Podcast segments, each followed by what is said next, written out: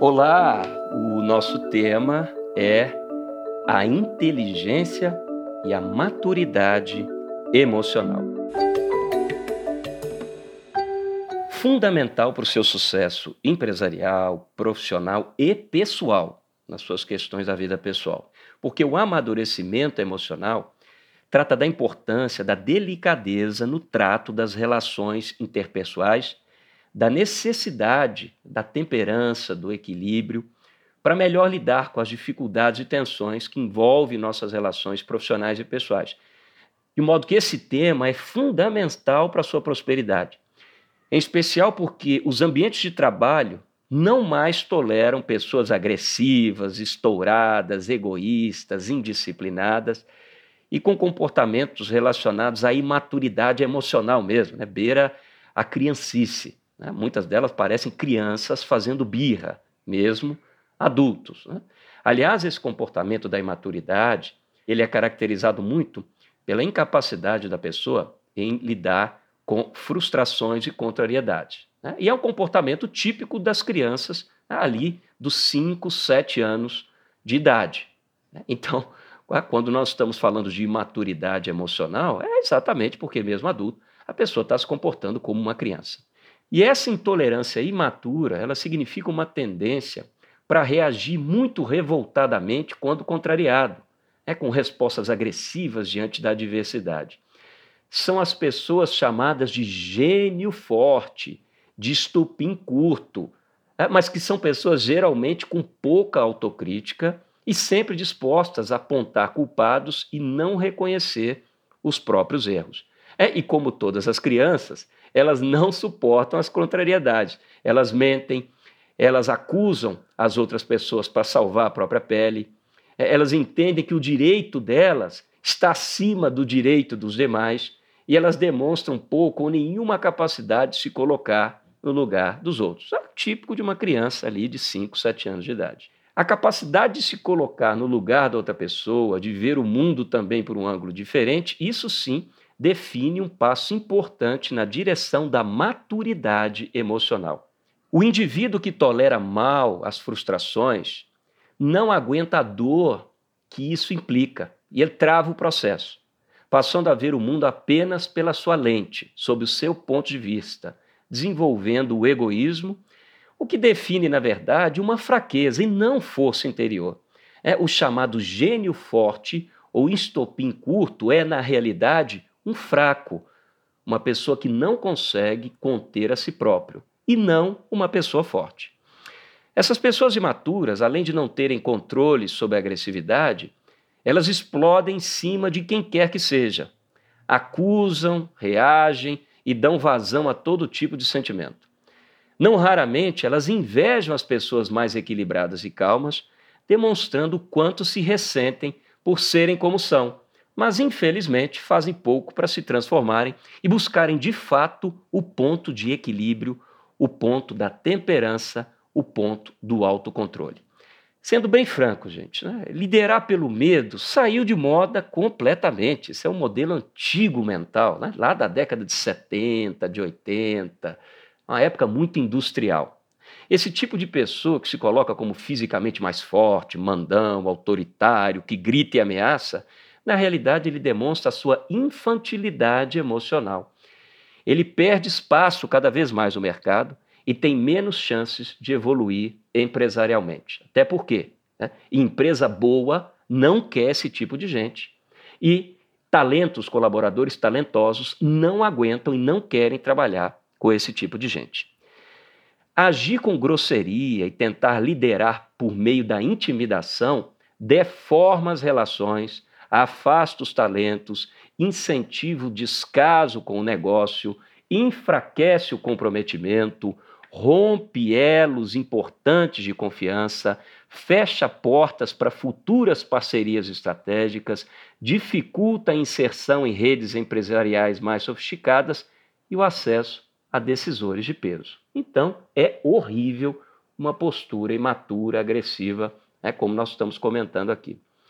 Isso faz todo sentido se considerarmos que as empresas, na medida que crescem, elas deixam de ser propriedades individuais para se transformarem em quase sociedades anônimas, buscando o profissionalismo com executivos que zelam pelos interesses dos acionistas cada vez mais numerosos e dispersos geograficamente. Então, quanto mais a empresa cresce, mais esse ponto se torna uma realidade irrefutável. A cada dia, reduz-se o espaço para imaturidade emocional e se enfraquecem os profissionais com condutas emocionalmente duvidosas, incoerentes ou instáveis. O futuro, né, e a pandemia nos mostrou isso claramente, o futuro será um local onde a idoneidade moral vai crescer. Menos pelo avanço psicológico dos seres humanos e mais pelo avanço da tecnologia, onde a deslealdade e a corrupção serão cada vez mais facilmente rastreáveis e punidos. Felizmente, desenvolve-se de forma irrefreável uma conspiração silenciosa a favor da idoneidade e de uma gestão empresarial fundada na confiança, no respeito, na gentileza e na delicadeza no trato. Mas respeito é uma palavra que a criança emocional desconhece, pois requer a consideração dos direitos e diferenças das outras pessoas por isso, o imaturo emocional ficará cada vez menos confortável diante dos avanços do tempo. Quem não fizer esse crescimento emocional, mesmo com competência técnica, vai enfrentar um futuro profissional altamente comprometido, conturbado e de fracasso. Maturidade emocional profissional significa exatamente esse domínio da razão, do senso de respeito e justiça sobre outros componentes, inclusive sobre as próprias emoções, o que não significa ser um robô racional, evidentemente que não. Eleger a razão como guia não decreta a ausência dos sentimentos, antes, pelo contrário, significa que os sentimentos são aprimorados e educados pela razão, com inteligência e autocrítica. Esse é um ponto fundamental né, que as pessoas precisam entender. Essa evolução fomenta também a autoestima, né? no sentido de valor, né? no sentido de estima pessoal mesmo reconhecida. É o valor estimado que o indivíduo forma sobre si mesmo, como a capacidade de ser de acordo com aquilo que idealmente gostaria de ser. É, essa autoestima é o nosso aplauso interno, porque nós estamos nos comportando do jeito que nós queremos e gostaríamos de nos comportar. Se a pessoa deseja ser controlada, delicada, atento aos outros e respeitosa, mas é grossa, egoísta, desrespeitosa e se irrita profundamente quando contrariada, é impossível essa pessoa ter uma boa autoestima. A questão central é assumir as limitações com autocrítica, aceitar que a autoestima está baixa pelo fato de estar aquém, de estar igualmente abaixo do que ela própria idealizou e empenhar-se na direção de aproximar aquilo que é daquilo que realmente quer ser. Quanto mais você se comportar e agir com coerência e consistência com relação àquilo que você deseja, que você definiu, maior será o seu aplauso interno e sua autoestima, que é diferente da vaidade. A vaidade é a pessoa buscar o aplauso externo, o aplauso dos outros. Por isso que é comum, às vezes, a pessoa ser vaidosa, mas ter baixa autoestima, porque ela quer o aplauso de fora. A autoestima é o aplauso de dentro, nosso, próprio. É você olhar no espelho e ter a alegria de dizer: eu estou cada vez mais próximo, mais coerente, mais consistente daquilo que eu quero ser, do que eu desejo, do que eu idealizo ser. A dica para a gente tratar essas questões né, são relativamente simples. Uma das coisas que ajuda muito a crescer emocionalmente é ficar um pouco sozinho, se colocar numa situação onde não haja quem recorrer, obrigando-se a conviver com o tédio que muitas vezes é estar consigo mesmo, refletindo com humildade e estabelecendo relações afetivas íntimas e profundas, com coragem para assumir os próprios erros para assumir os próprios sentimentos e tentar arriscar coisas novas.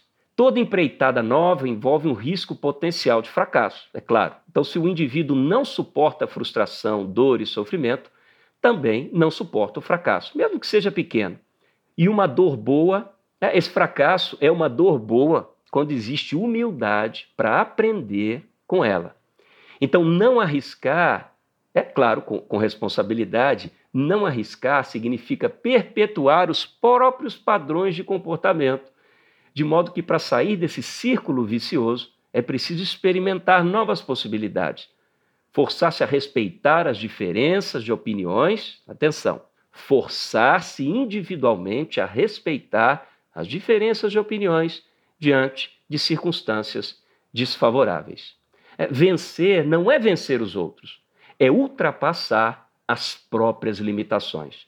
Isso requer um cérebro poroso, né, com poros abertos, com capacidade de aprender permanentemente, identificar sutilezas, garimpar pérolas, a ouvir com real interesse, ler com atenção peculiar, sem preconceitos, sem pudor para jogar fora um ponto de vista antigo, caso apareça outro melhor. Então isso também nos pede desapego de nós mesmos, por isso que é tão difícil, por isso que nos pede tanta força interior. Ser um indivíduo poroso é ser um eterno reciclador de conhecimentos, desfrutar cada descoberta com um prazer inesgotável. É aí que vem o gancho né, para a gente melhorar a nossa maturidade emocional. Porque o gosto pelo conhecimento e respeito pela maneira de ser da outra pessoa, pelo modo peculiar como o outro pensa, subentende também a ideia profunda de uma aceitação de que cada cérebro é único. É, mas é preciso cultivar essa porosidade íntima. O tempo todo interagir com o outro e com o mundo para aprender a perceber isso enxergar com coragem e humildade que o outro lado pode ter formado um sistema de operações mais criativo e completo, e assim fortalecendo os pilares do aprendizado que sustentarão o seu sucesso profissional e pessoal. As pessoas que vão para frente e gostam de evoluir, além do cérebro poroso, têm vigor para dissociar e conviver com as dúvidas. É, esse é outro ponto muito importante. Criar qualquer coisa pressupõe colocar em dúvida alguma coisa tida como senso comum, como sabedoria inquestionável, não por capricho, mas porque a vida contextualizou o indivíduo a questionar aquela sua condição. Não é um processo mágico, evidentemente, né? não, é, não é um processo indecifrável, mas depende de um estado mental, uma postura e maneira de ser que contribua positivamente para essa maturidade emocional para coragem pessoal e amadurecimento diante do fracasso. É para aprender com o que dá errado, para desvincular-se de si mesmo, principalmente daquilo que obsoleceu, que ficou antigo, é que causa dor e sofrimento, que não traz resultados. Tudo, evidentemente, é com delicadeza, é com muito jeito, com muita humildade e sensibilidade para respeitar as questões de cada um nós podemos imprimir firmeza e energia, sempre com cordialidade, com muita educação, tom de voz adequado. Lembrando que as pessoas que se unem são as pessoas que são francas, que são transparentes. Isso demonstra confiança. As pessoas que se unem são transparentes umas com as outras, são sinceras. E, evidentemente, é uma sinceridade educada, cordial, gentil, é, é uma sinceridade que une. Não é aquela sinceridade agressiva que aponta o dedo, como se só a pessoa fosse correta. Aliás, essa é uma atitude é, muito imatura. Concluindo, né, o sucesso integral está ligado ao jeito de viver, de gerar, de criar, de produzir, de inventar e reinventar-se para ser melhor a cada dia. Essa prosperidade real está no processo, né? no processo, no avanço da coisa em si, no modo de caminhar, e não apenas na chegada. Então, o resultado final é fundamental, mas a forma que a gente chega nesse resultado, nós podemos evoluir e amadurecer bastante. É todos aqueles empresários, profissionais, celebridades que chegaram lá, todos os ganhadores, né, que eu chamo os ganhadores do prêmio Nobel, voltaram para casa e continuaram fazendo exatamente o que estavam fazendo antes de ganhar o prêmio, ou seja, é gente que se realiza fazendo o que faz, que se delicia também no processo, na caminhada. E quem não for interiormente poroso, não anda, né? fica estagnado, não vai para frente, não vive com intensidade, não se enriquece nessa dinâmica que alimenta o sucesso real, que significa estar integralmente envolvido, cultivar a humildade, aprender sempre, respeitar as pessoas e crescer com as diferenças, gostar de produzir de si em equipe e fazer as coisas muito, muito bem feitas. Esse é o caminho da sabedoria e da maturidade nossa no dia a dia. Fundamental para o seu sucesso empresarial, para o seu sucesso profissional e para o seu sucesso pessoal, igualmente. Um grande abraço, te desejo muita força nessa caminhada. Todos nós evoluímos a cada dia, ninguém está pronto. Esse é um desafio permanente e constante. Grande abraço, muita saúde, muita paz, muito trabalho e muita coragem. Até breve. Tchau, tchau.